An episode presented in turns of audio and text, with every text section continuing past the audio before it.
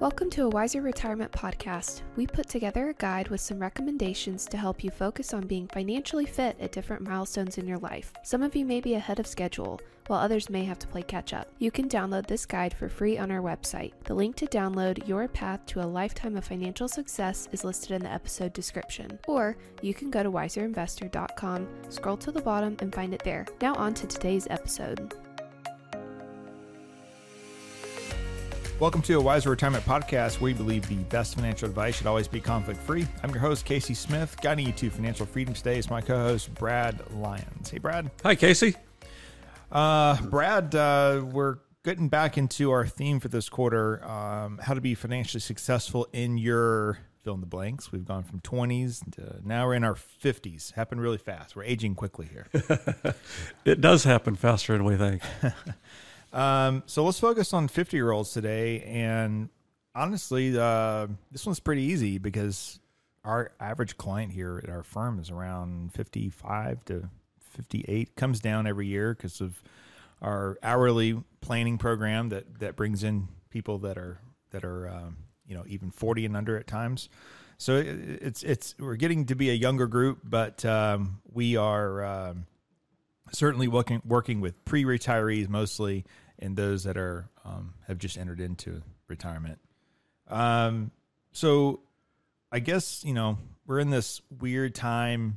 Uh, S and P five hundred is is down. Uh, what's our what's our number now on the S and P? Yeah, it's around thirty-seven. I think it may be heading. You so know, we're still down about fifteen, eighteen percent this year. Oh yes, yes, from nope. from the beginning of the year. Yes, yeah, absolutely. We, we We've got, had yeah. a little little run up recently. In October was a very good month.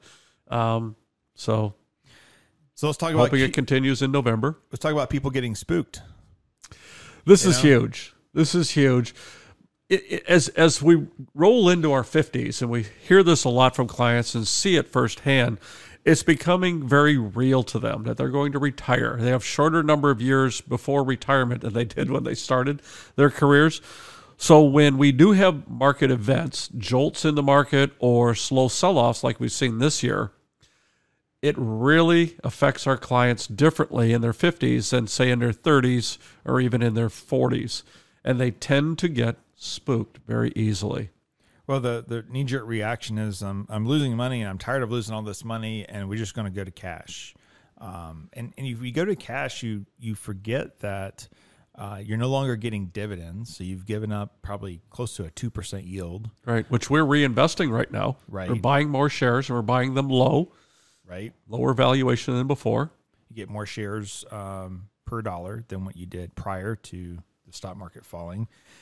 And then usually you say, okay, I understand your feelings. Uh, tell me, uh, when do you think you get back into the market? And the answer is always like, well, when we just feel better about the future. Like, well, when are you going to feel better about the future? Right? And, well, I really don't know. Yeah. He's like, you're going to feel better about the future when the market's, the Dow's back to thirty-seven thousand. That's when you're going to feel great. And then you're going to put your money back to work. And now you've lost maybe fifteen to twenty percent of your money. And then you missed out because, you know, the, the percentage down is not the percentage back up, right? Right. You don't right. lose fifty and gain fifty to get back to one hundred. You have to gain one hundred. To you get have to back. gain one hundred. If you lose fifty, you have to gain right. one hundred percent of your money back in order to get back to That's right. where you so started. You, that means you're losing that on a fifty percent rate of return potentially. Yeah, exactly. Because, because and it's the beginning be the of a line. of a market movement where you earn the most, quite frankly. Right. Yeah. So, if you miss out on the beginning and you only get the latter portions of it, yeah. of any market movement in upwards direction, you're not getting anywhere near the total return that you get by being invested when it was lower. Right. And you're getting those gains at that point in time. So you stay the course. That's what you got to do. Uh, don't get you know don't get spooked. So I know some of our clients will say, "I haven't looked. I just haven't looked." And I've heard some very prominent, um, more nationally syndicated. Uh, you know, financial people saying, just don't look at it. Just stay away from it. It's like, it's like, well, geez. We look at it. But okay. Yeah, absolutely. Absolutely yeah. is right. Um, and then, so, yeah. W- so when you do look at it, you want to make sure that you're maintaining a proper investment allocation. That's very important. It's just as important should the market go on a downward trajectory and an upwards trajectory. So in a downward trajectory, you still want to re- maintain your target allocations. So if it requires it, your portfolio to be rebalanced in a down market, then you rebalance it in the same manner that you would and in an up market. Because in a down market, you're buying things at a lower valuation. And we've used this analogy before, and I like it, and that is where you're, it's like a, a spring that's being compressed. Mm-hmm. As the prices are going down and you're adding to it, you're compressing the spring, you're buying more and more shares so that when the market goes back up, the spring releases and you get a greater bounce. Yeah, it's just hard to be patient to wait for that, and that, ultimately that's what you have to. That's what you have to be. Um, I'll add on asset allocation too, is that people think as they approach retirement that they have to get more conservative, and that's not the case at all. Your money is going to go to work for you when you retire. It's been kind of building over time. Now, if you're in all growth stocks, maybe yeah, it's time to diversify. But ultimately, you don't think anything worse than a sixty forty portfolio in this market. sixty stock, forty bonds. That's got to be the most conservative allocation you have, I think. I think so as well. Um, and the reason is because, as you and I were talking just prior to this, is that the portfolio's primary purpose is to pay out income in a retirement period. And that retirement period, within our planning scope at least, is it's almost forty years. Almost, yeah. yeah. So it's a very long time. And there's going to be other market events in that forty-year period. It's... it's um. You said pay out income. It used to be you could retire and live off of your income. So you'd have dividends and uh, from your stocks, and you have interest, you know, from your bonds. And the last two decades, it's been really hard to do that because of this low interest environment. If if the Fed doesn't overreach and it just cause a complete mess of things for the next two years, Um, you're in a position now where bonds actually could start paying reasonable income. Maybe maybe we're going to climb back to where you could actually live off your income and, and leave the shares alone.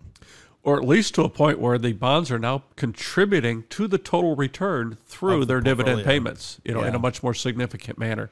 And if that's the case, Casey, it may be that we actually pare back on our equity exposure a little bit because the bonds are making up for it, and the portfolios can actually become, if not more conservative, rather, we can de-risk them slightly, still get that same right. expected return that clients need in retirement at a lower risk level. Ultimately, right now, though, um, you have to carry more volatility in the portfolio to achieve object- objectives. Right. Um, being super conservative and, and holding twenty, thirty percent bonds in a, or stock in a portfolio is just not going to be enough. So you have to take on that volatility. That's something that we decided to do here many years ago. Is it, okay, we're going to take on a little more volatility in client portfolios. We'll hold their hand. We'll try to over-communicate with them through emails and newsletters, um, knowing that that was the right thing to do for them in the long term, uh, even though they get really frustrated with with times like right now. But when you look back at the t- last ten years, it's been really good, even despite the the pullback that we have now. We, we haven't, we're not even close to touching the twenty twenty COVID low. No, we're not. That, no, we're not. That's crazy to think about uh, that. Exactly, exactly. What has happened is investors have determined that there was a high water mark, and their minds have attached to that yes. valuation. Yes. And then from that point to where we are, they consider that a loss of value. But if they were to go back a little bit further and figure out what the low water mark was, they'll see that their portfolios are still in an upward valuation. I've had you know. one conversation like that, I think.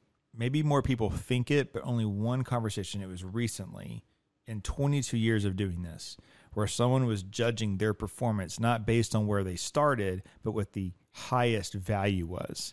And somehow we were supposed to have determined that that was the highest value that day. And somehow we were supposed to sell everything that day because we would have, should have known that that was the highest value the portfolio would ever get to.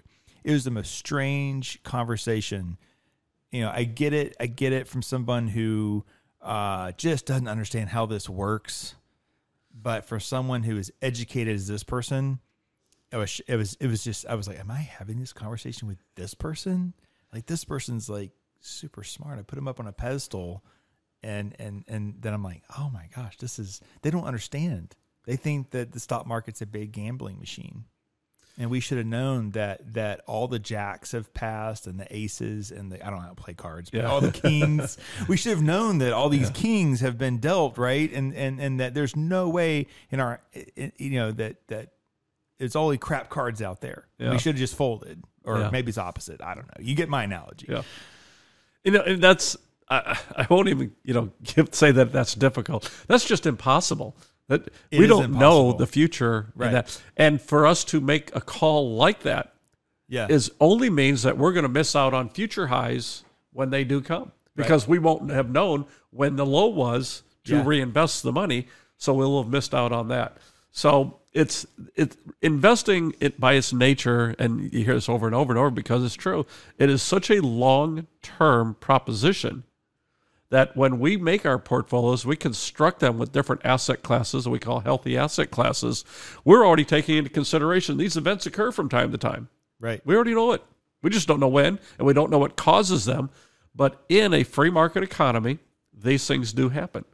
And it shakes out, you know, dollars that are um, from, a, from a marketplace that are not being used well, okay? They're not at their highest use.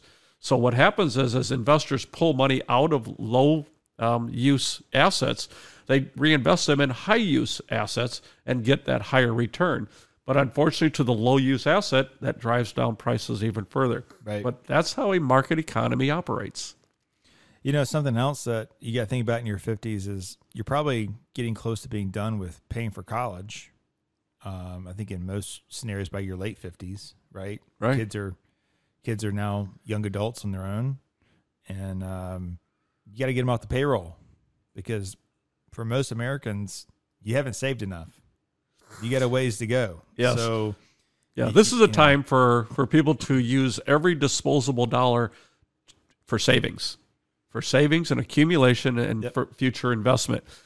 All those dollars that you had been spending, we had been spending, raising our children and our families, are now diverted towards the goal of our retirements. And it's not being selfish, Casey. It's not being, you know, shutting other people off. It's saying now it's time for us to save as much as we can so that we can maintain this lifestyle and th- thusly this relationship within our family of independence and financial security, so that the next generation can live independently with financial security as well. So the next generation can live without their parents in the basement, right? That could be something right. that changes, right? That's right.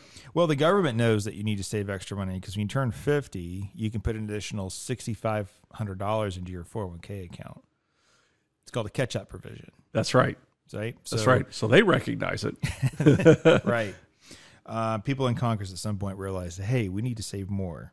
Uh, so, yeah, that's that's easy to do. It's The, how do you implement that, though, is it can be different on different platforms. Um, I've noticed a lot of Fidelity accounts, uh, you know, if you just do the, you say max, uh, it doesn't include the catch-up. Catch-up is a whole different uh, box below, so you have to intentionally select the catch-up, where other ones you just put in how much you want to, you know, contribute a percentage, and it'll just keep, it'll keep doing it all, all the way through up to the, up to the, max in the four oh one k. So you do have to be careful to make sure that your settings are correct in your four oh one k if you're trying to do the catch up. Um, because I just noticed Vanguard, Vanguard makes it easier. Fidelity makes it a little more difficult.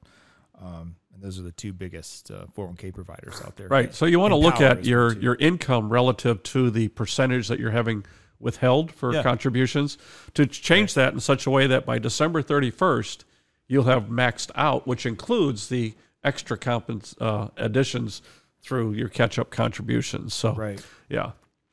So and you put in twenty next year. These numbers are going to get bigger, right? Um, but yeah, because it's twenty-two thousand five hundred plus the sixty-five hundred, yeah, plus the sixty-five hundred. So you're at twenty-nine thousand dollars you can contribute in catch-up contributions, right? So if you're making um, two hundred thousand, um, uh, two hundred thousand dollars a year, that's that's basically fourteen and a half percent. So call it fifteen percent that you'd be putting away into your four oh one k uh, to hit that max number. What I'm saying is, if you put in fifteen percent and don't don't select the catch up, it'll stop at twenty-two thousand five hundred. Yeah, and then you're still not putting in the max. So that's something we notice a lot on on four oh one k uh, contributions.